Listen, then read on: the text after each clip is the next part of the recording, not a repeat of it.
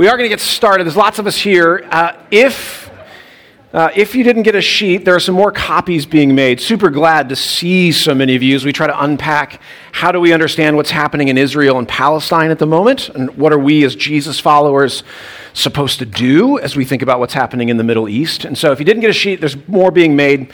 You can grab one here in just a second. Uh, you will need it, some places just to write a few things down. Uh, you will need a Bible too, so if you've got one on your phone or tablet, I want to encourage you to grab that. Uh, there may be a few extras up here as well if you need that. We're going to spend some time really in the Old Testament this morning, and it's, uh, it's really important that we can look at what the scriptures say, specifically about Israel and about Palestine. All right? Uh, I know this was said at early service, and we'll say it again at late as well. We will record the next three weeks.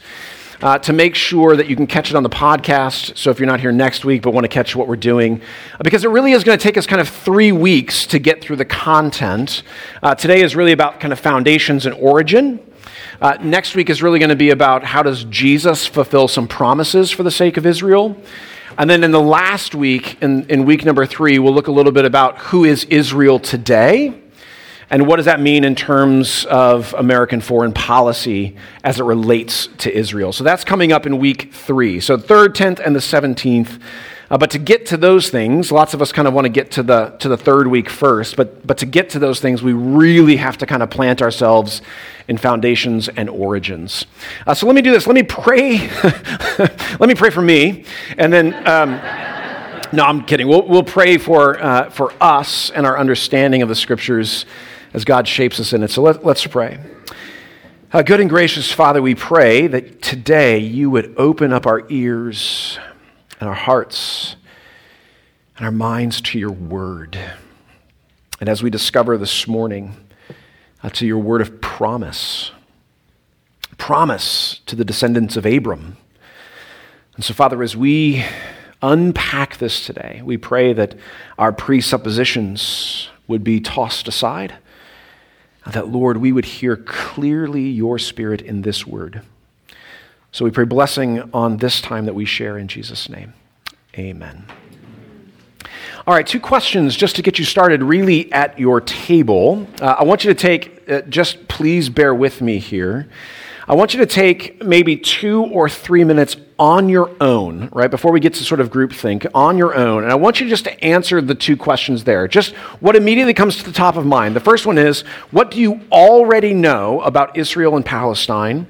What do you already know about their origins or about the ongoing conflict? Again, just jot some ideas down.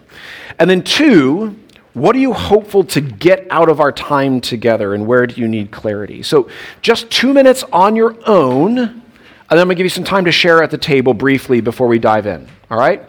So, two minutes, I'll tell you when your two minutes are over so that you can talk. But let's just uh, get a few thoughts on paper first.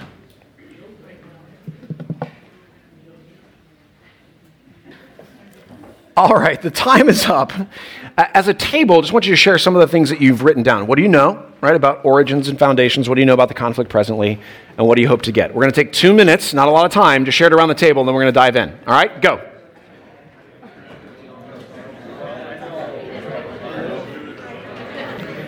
All right, come on back. I want you to grab your Bibles. I want you to get to Matthew 15. Matthew 15. Obviously, we know that there is a conflict that is happening. And, friends, we're, we're going we're gonna discover today that it has been happening a very long time. But as we think about conflict, we think about conflict, Jesus has something to say about conflict. So, uh, Matthew 15, I'm going to start at verse 1. I'm going to read, uh, just for time's sake and brevity's sake, I want you to follow along. There's space here to write anything that just kind of jumps off the page. I'll make some notes along the way, uh, but just for you to capture some of the thoughts here. So, Jesus having a conversation with Pharisees and scribes, and in many ways, we're having a conversation about external and internal worlds.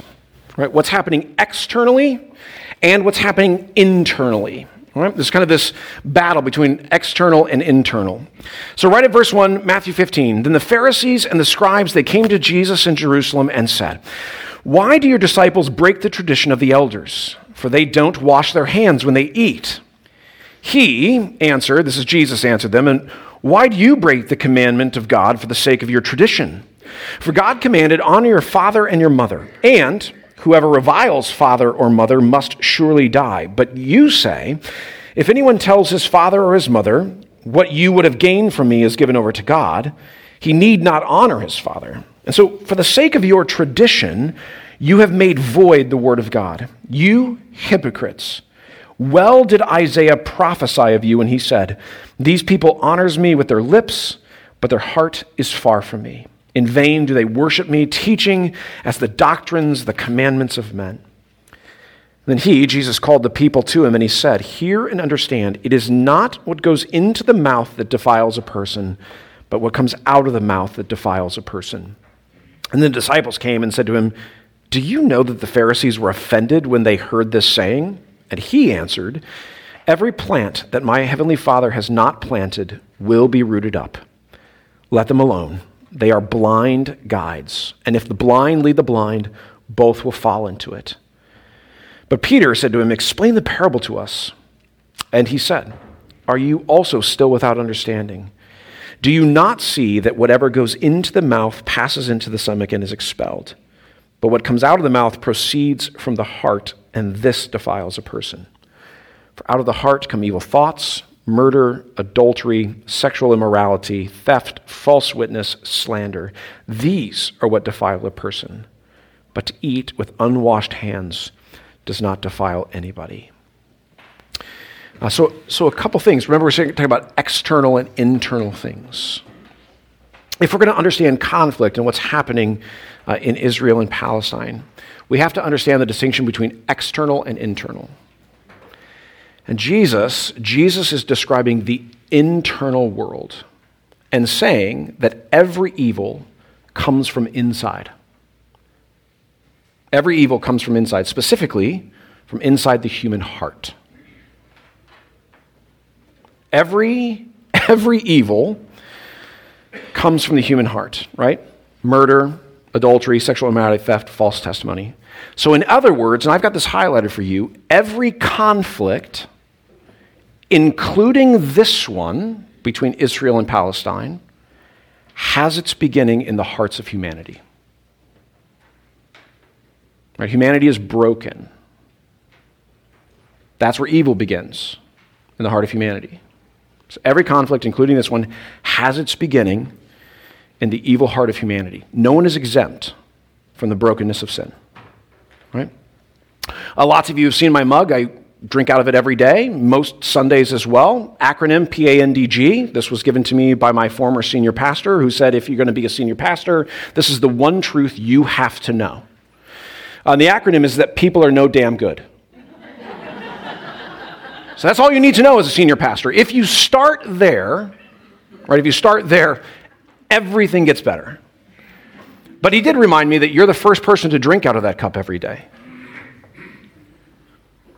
But the, the, the truth is, is that nobody's good. Nobody. Right? In other words, the beginning here of the conflict is nobody's in the right. Not Israel, not Palestine. Everybody's broken.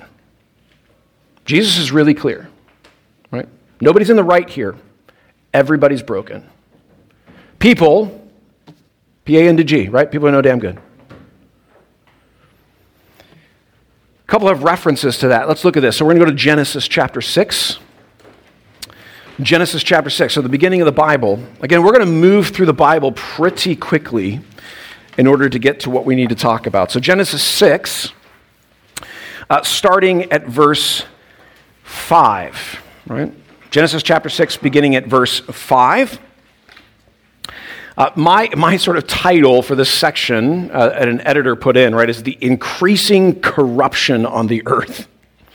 It's only getting worse, right? By Genesis 6, everything went kind of downhill in Genesis 3, and three chapters later, it's just getting worse. So, verse 5 The Lord saw that the wickedness of man was great in the earth, and that every intention of the thoughts of his heart was only evil continually. And the Lord was sorry that he had made man on the earth, and it grieved him to his heart.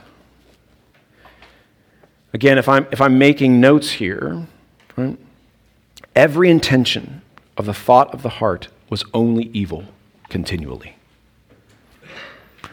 So Jesus, right, in Matthew is picking up on something that was rooted all the way back in Genesis 3 and now again in Genesis 6.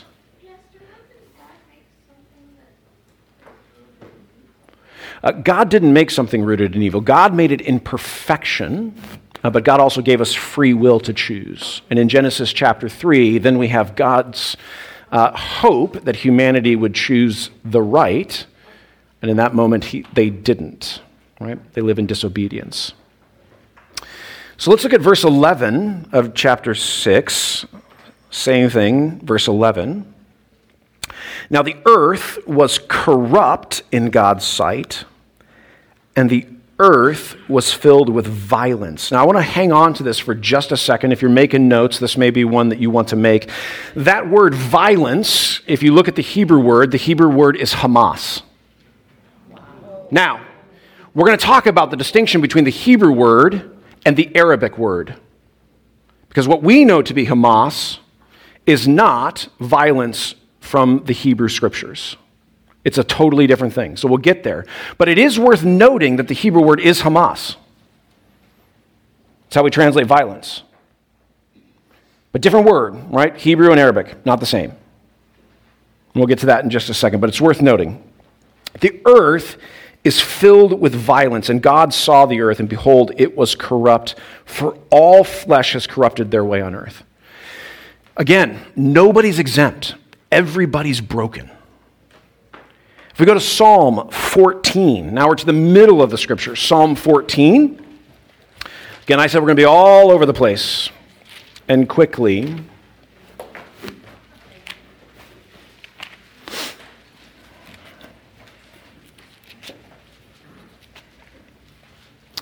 So, Psalm 14,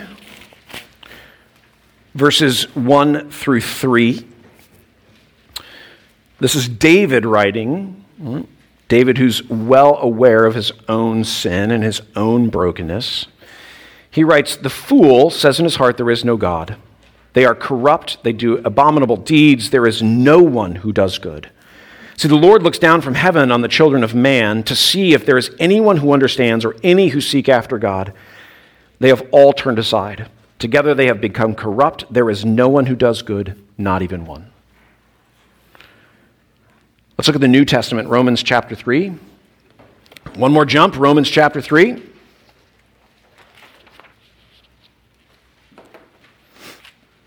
So go past the Gospels, past Acts, and then you hit Romans.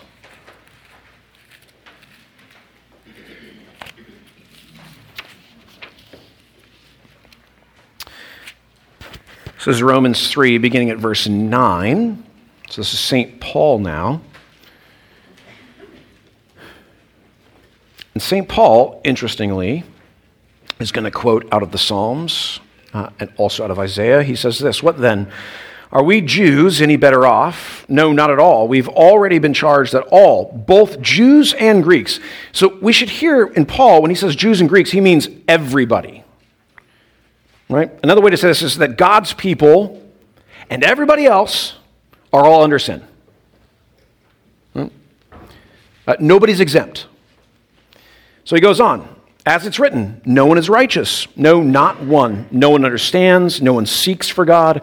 All have turned aside. Together they have become worthless. No one does good, not even one. Their throat is an open grave. They use their tongues to deceive. The venom of asps is under their lips. Their mouth is full of curses and bitterness. Their feet are swift to shed blood, and in their paths are ruin and misery and the way of peace they have not known. There is no fear of God before their eyes. Who's he describing? Everyone. Right? Everyone. Now, now, why is it important to start here, right? I think it's important to start here because we have to start with this truth that nobody's in the right. Everybody is broken, whether Israel or Palestine, doesn't matter. Right? Nobody's exempt from the brokenness of sin. We have to begin there. And ultimately, this is going to lead us into the future. We're not going to talk about it now, but ultimately, what fixes sin? Jesus, right? Death and resurrection. Which means the only thing that can fix, this conflict is it's bowing ultimately at the work of Jesus on cross and resurrection. Because we're dealing with an internal thing that manifests itself in some external things, but we have to deal with internal things. Right? This, this conflict is not going to go away until Jesus comes again. It exists. It's existed for a very long time. And my suspicion is, is that it won't end until Jesus comes again as Lord and King. Because then everyone, the scriptures tells us, every knee will bow there. So let's look at the second side. I know I'm moving quickly, but I want us to get through these pieces. So thank you for hanging on.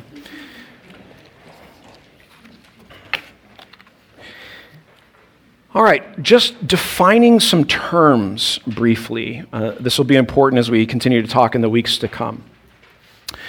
When we talk about Israel, when we talk about Israel, the Old Testament predominantly the Old Testament talks about Israel not as a land, but as a people. That's really key for us to hold on to. The Old Testament predominantly talks about Israel not as a land, but as a people. Now, now, why does that matter? Because most of us, when we think about Israel, the first thing we think is a land. That, that's, that's not the predominant understanding of the Old Testament. It is a people. And we'll look more specifically next week at the renaming ultimately of Jacob to become Israel. Right? Jacob is renamed Israel and his descendants become Israel, right? It's a people group, uh, not necessarily a nation. So let's hang on to that for just a second. Uh, Palestine, Palestine, when we refer to Palestine or Palestinians, uh, we're most often, and uh, Palestinians would say, they're, they're most often talking about a nationality.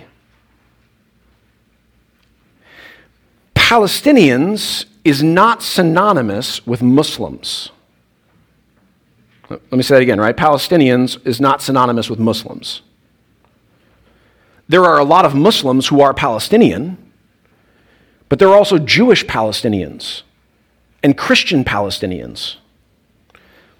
Right, so, so, Palestine, when we think about Palestinians in particular, we're thinking really about kind of a, a nationality. In many ways, we're thinking about a people group from a particular place, not necessarily a religious understanding. Let's talk about Hamas, right? Hamas already said in Hebrew means violence.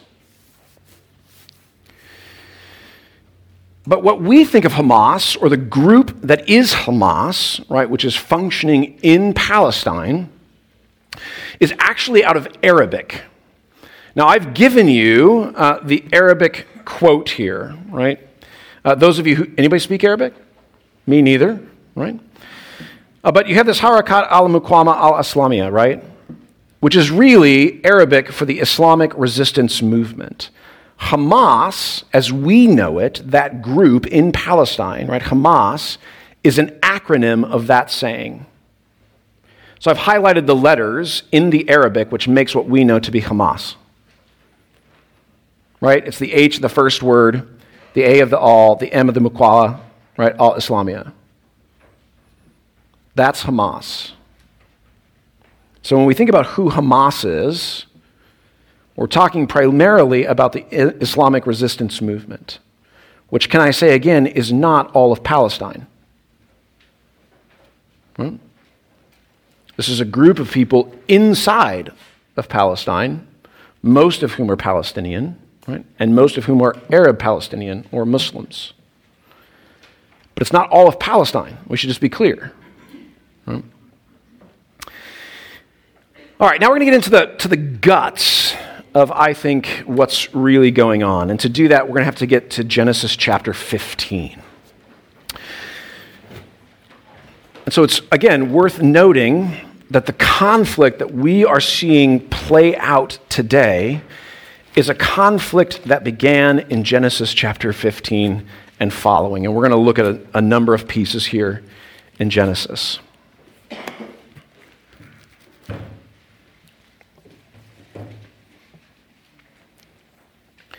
I'm going to start, I'm going to start right at verse 1 of Genesis 15. So just come along. Again, I'll uh, write down what captures you, and then I'll, I'll make a couple of comments here. After these things, the word of the Lord came to Abram in a vision. Remember, Abram is Abraham before he was renamed, right, as a part of the covenant. So, Abram. Uh, the Lord says to Abram, Fear not, Abram, I am your shield. Your reward shall be very great. But Abram said, Oh, Lord God, what will you give me? For I continue childless, and the heir of my house is Eliezer of Damascus. And Abram said, Behold, you've given me no offspring, and a member of my household, uh, a member of my household will be my heir. And behold, the word of the Lord came to Abram This man, that is Eliezer of Damascus, this man shall not be your heir. Your very own son shall be your heir. Now, if uh, this is my Bible, I would be circling that. Right? Abram's son is going to be the heir.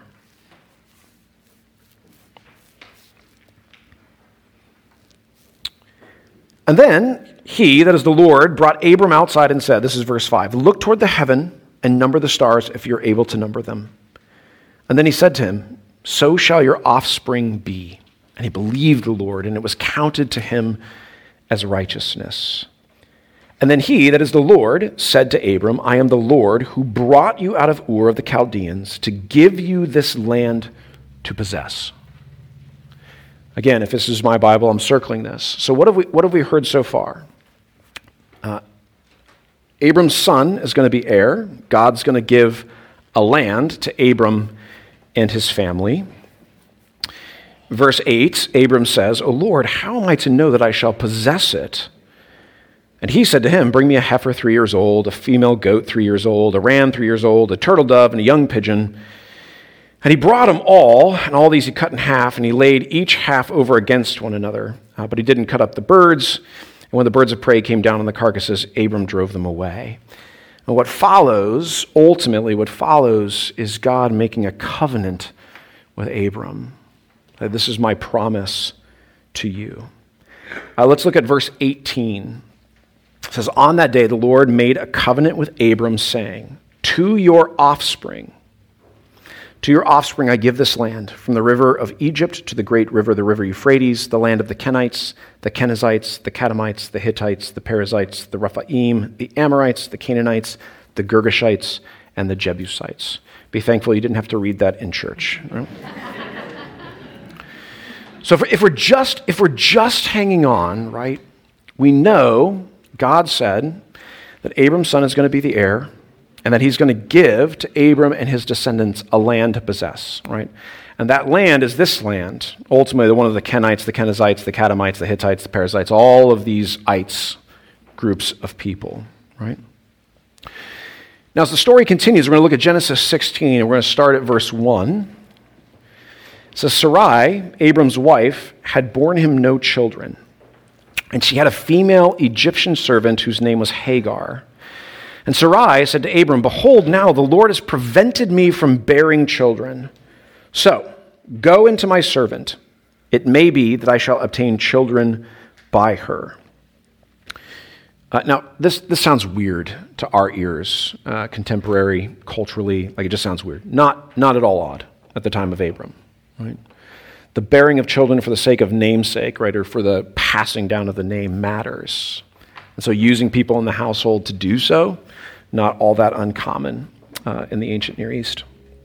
And so Abram listens to the voice of Sarai. And so, after Abram had lived 10 years in the land of Canaan, Sarai, Abram's wife, took Hagar the Egyptian, her servant, and gave her to Abram, her husband, as a wife. And he went in. Uh, he went in to her, and Hagar, she conceived. And when she saw that she had conceived, she looked with contempt on her mistress. And Sarai said to Abram, May the wrong done to me be on you. I gave my servant to your embrace, and when she saw that she had conceived, she looked on me with contempt. So may the Lord judge between you and me. But Abram said to Sarai, Behold, your servant is in your power. Do to her as you please. And then Sarai dealt harshly with her, and she fled from her. This is the beginning, friends. This is the very beginning of the conflict. Sarai is not able to bear children for Abram. She gives Abram to Hagar, her servant. Hagar conceives. And in that moment of conception, we read here in Genesis that there was contempt now between Hagar and Sarai. There's contempt. The beginnings of what is in the heart of humanity. Between the son, right? We're going to hear about him in just a second, the son of Hagar, and Sarai, and what will ultimately be the son of Sarah.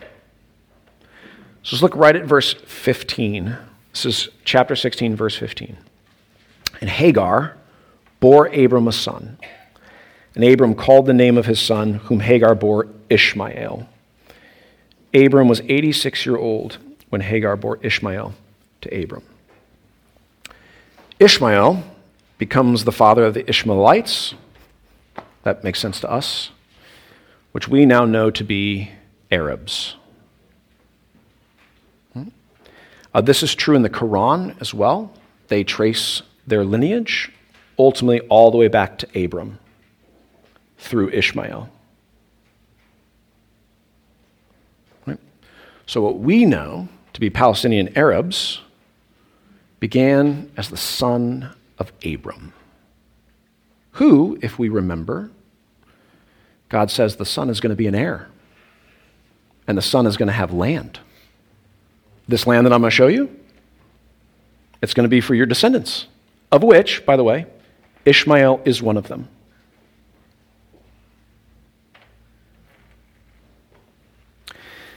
Let's look at chapter 17. This story continues. When Abram was 99 years old, the Lord appeared to Abram and said to him, I am God Almighty. Walk before me and be blameless, that I may make my covenant between me and you and multiply you greatly. And Abram fell on his face, and God said to him, Behold, my covenant is with you, and you shall be the father of a multitude of nations. No longer shall your name be called Abram, but your name shall be Abraham. For I have made you the father of a multitude of nations. I will make you exceedingly fruitful, and I will make you into nations, and kings shall come from you. And I will establish my covenant between me and you and your offspring after you throughout their generations for an everlasting covenant we should pause there. The only son that Abram has had so far is Ishmael. We're going to get the story of Isaac here in just a second, but it hasn't happened yet. All of these promises, all of these covenant promises are happening actually with Ishmael as the son. And so then, when he says in 7, I will establish my covenant between me and you and your offspring, it'll be an everlasting covenant. The only thing at present that Abram can have in mind, and the only thing at present that we can have in mind, is Ishmael. Now, we know the rest of the story, and like I said, we'll get to Isaac in just a second. So, verse 8 I will give to you and your offspring after you the land of your sojournings all the land of Canaan for an everlasting possession, and I will be their God. So, God has promised that to Abram's offspring, he's going to give a land. Which is whom so far? Ishmael. Hmm? Then he says, verse 9, God said to Abraham, As for you, you shall keep my covenant, you and your offspring after you throughout the generations. Uh, this is my covenant which you shall keep between me and your offspring after you. Every male among you shall be circumcised. And so in this case, right, in this case, the sign of the covenant, the external sign of an internal covenant, is what we know to be circumcision. Uh, let's look briefly at verses 19 through 23.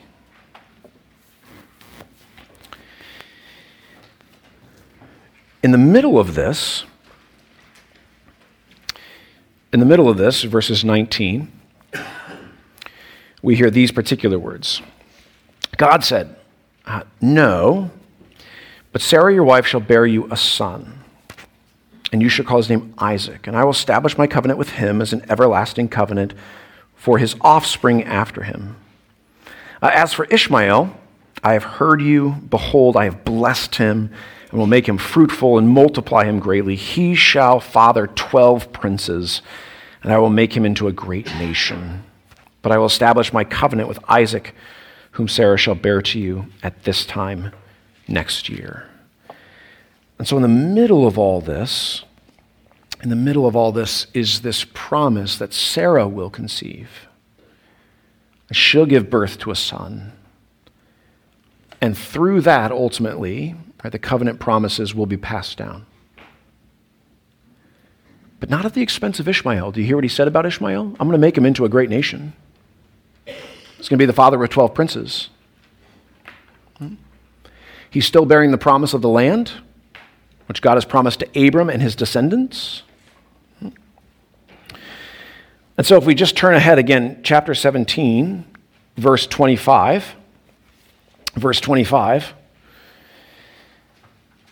Abram, his whole household, right, is circumcised. And we see in 25, Ishmael, his son, was 13 years old when he was circumcised in the flesh of his foreskin. So Ishmael is also bearing the sign of the covenant. So the father of what we now know to be Arabs, or what we now know to be uh, the ultimately the religion of Islam and our Muslims,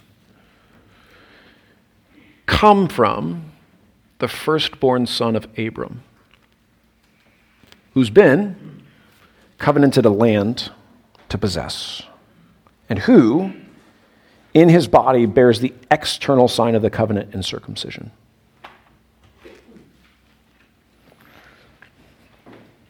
Now, chapter 21, I know I'm going fast, but this, there's a lot of scripture here in Genesis chapter 20, uh, 15 and following, so just hang on. Chapter 21, uh, the conflict really intensifies between Hagar and ultimately Sarah. We're going to look first at verses 1 through 7. It says, The Lord visited Sarah as he had said, and the Lord did to Sarah as he promised. Sarah conceived and bore Abram, Abraham a son, in his old age, at the time of which God had spoken to him. So Abraham called the name of his son, who was born to him, whom Sarah bore him, Isaac. And Abraham circumcised his son Isaac when he was eight days old as God had commanded him. So now we have two sons. We have the son of a slave woman, right, Ishmael. And now we have the son ultimately of a promise, Isaac. But both, remember, right, both have the promise of a land that was given to Abram because they are descendants of Abram. Hmm? Both Ishmael and Isaac bear the external sign of the covenant in circumcision. Hmm? Let's look at verses 8 through 13. This is chapter 21. It says, And the child, now we're talking about Isaac ultimately, the child grew and he was weaned, and Abraham made a great feast on the day that Isaac was weaned. But Sarah saw the son of Hagar, the Egyptian, whom she had borne to Abraham, laughing. And so she said to Abraham, Cast out this slave woman with her son, for the son of this slave woman shall not be heir with my son Isaac. And the thing was very displeasing to Abraham on account of his son. I, I just really appreciate verse 11. When he's sort of torn. Abraham, just as a human man. But God said to Abraham, Do not be displeased because of the boy and because of your slave woman. Whatever Sarah says, you, uh, says to you, do as she tells you. For through Isaac shall your offspring be named. And I will make a nation of the son of the slave woman also, because he is your offspring. So Abraham rose early in the morning and he took bread and a skin of water and he gave it to Hagar, putting it on her shoulder along with the child, and sent her away. And she departed and wandered in the wilderness of Beersheba.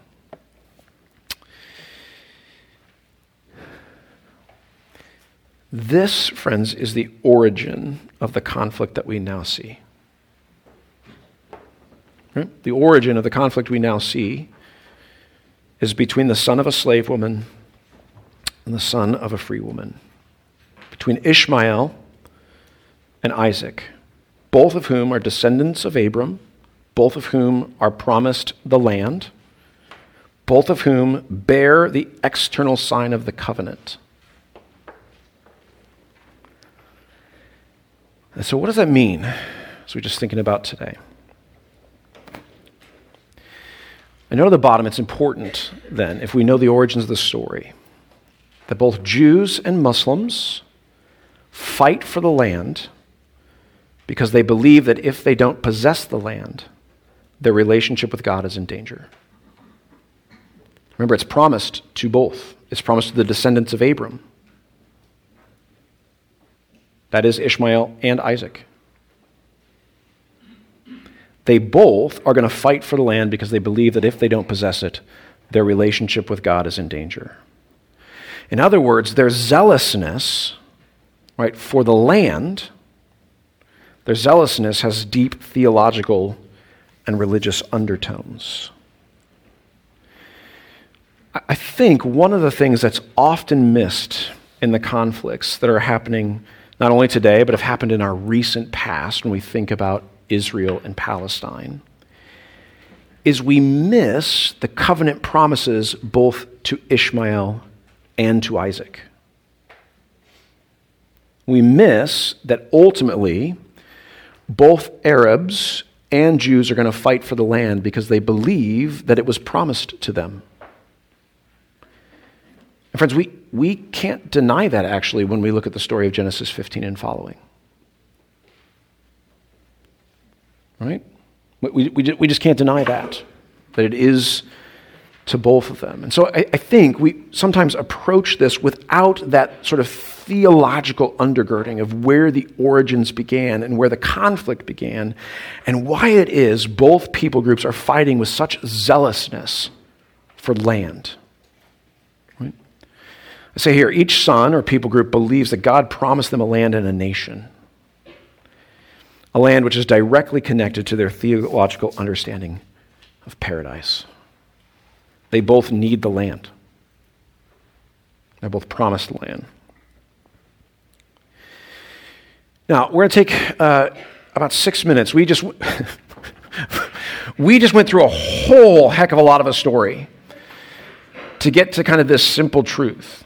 Right? But it's a big one that we have to hang on to as we think now what is Israel in the Old Testament? How do we understand who Israel is? Who's Israel today? How do we understand the land of Israel? Right? What are we going to do with that? But we have to understand how it all began and why there's such zealousness for land. Right? Because it is the promise of God to both sons, to the descendants of Abram. And my hope is just to create some clarity for us, right, that makes us pause long enough to maybe just think, okay, they're fighting for the land. It's much deeper than what happened in 1948. Right? It's much deeper than that. But actually, it has its roots all the way back in the book of Genesis. I'm hopeful, I'm hopeful by just stopping here, we pause long enough to realize how deep and how long this conflict has been going on. And my hope is to provide a bit of opportunity for empathy for both groups of people. Right? Both groups of people inherently valuable. Right? We believe that when God creates humanity, he creates them in his image, every single one of them. And because that's true, there is inherent worth. It doesn't matter if I'm a Muslim or a Jew or a Christian. Every single one, every single one, inherently worthy. It bears the image. And so, for us, then, as God's people, to, to pause and to have a bit of empathy both with Jews and with Muslims, both of whom are grieving the loss of life.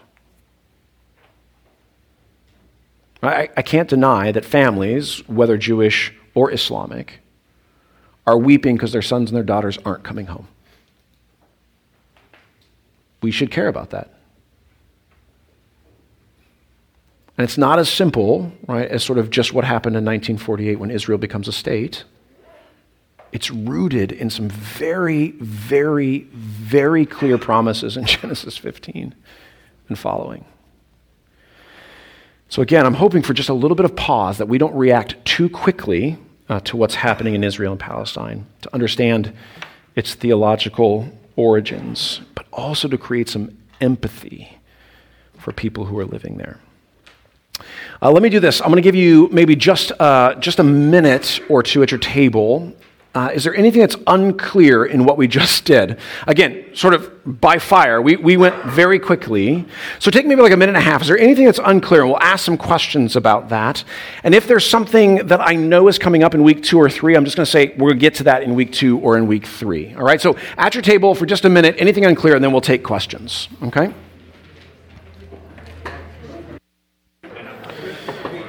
All right, come on back. Come on back. Again, I, take a few, we'll take a few questions. Uh, but if, if I know, if I know that the answer to your question is going to come in week two or week three, uh, then I'm just going to reserve the right to tell you that it's coming in week two or week three, uh, so that we can try to get try to get clarity around the content of today. Right? Uh, we'll talk about some of the other things earlier. Yeah, Lloyd.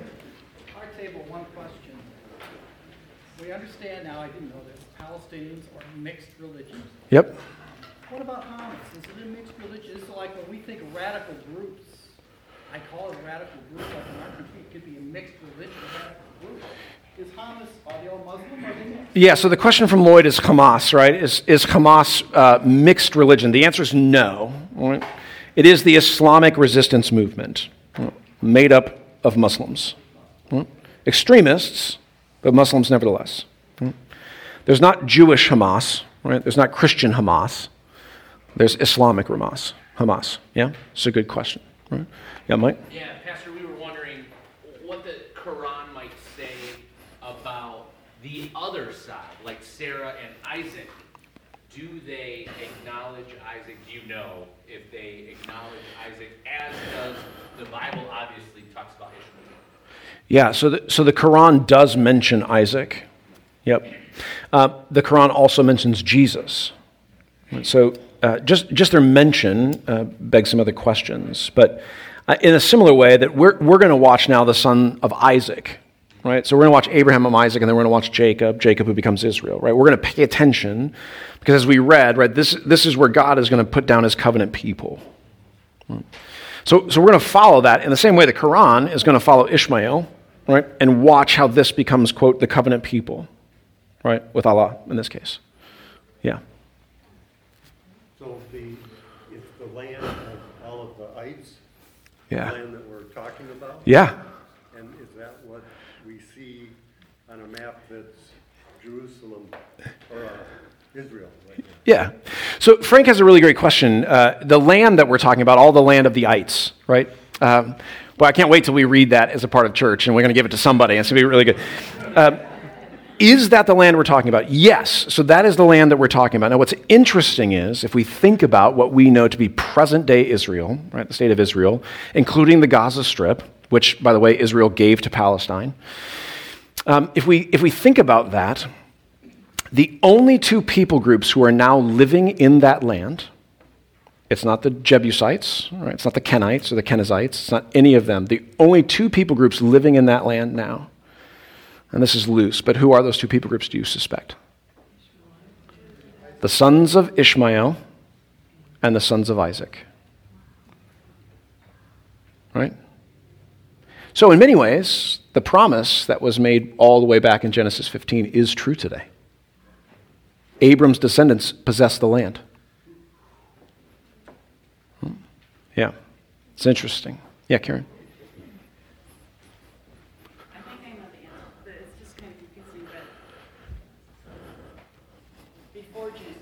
Yep. are you saying that the, um, are you saying that we all worship the same God? Uh, so, so the question, Karen is saying, before Jesus, are we all worshiping the same God? The answer is uh, a clear and unequivocal no, we don't. Right? Uh, what I'm hopeful that we get today is that we see, again, origins and foundations in the same promise, right, to the sons of Abram. Now, how the Quran is actually going to flesh out re- the relationship between humanity and Allah, and how the scriptures, right, how the scriptures and the son of Isaac in this sense, how we're going to talk about our relationship are different. Right? They're absolutely different. The Quran describes God differently than the scriptures do. Hmm? They are not the same person, and they're not described as the same person. Hmm? Very different when you read the Quran. So the answer is no, right? But nevertheless, both groups of people are going to put their family tree in Abram, right? Both groups of people are going to put their family tree there. All right, that's all the time we've got. Uh, some of us have to get to church. It's weird if the preacher doesn't show up. So uh, we're, we're back next week, and we'll dig in a little bit more to who Jacob is as he turns into Israel. How do we think about Israel in the Old Testament? And a bigger picture of Jesus. All right? All right, get out in Jesus' name.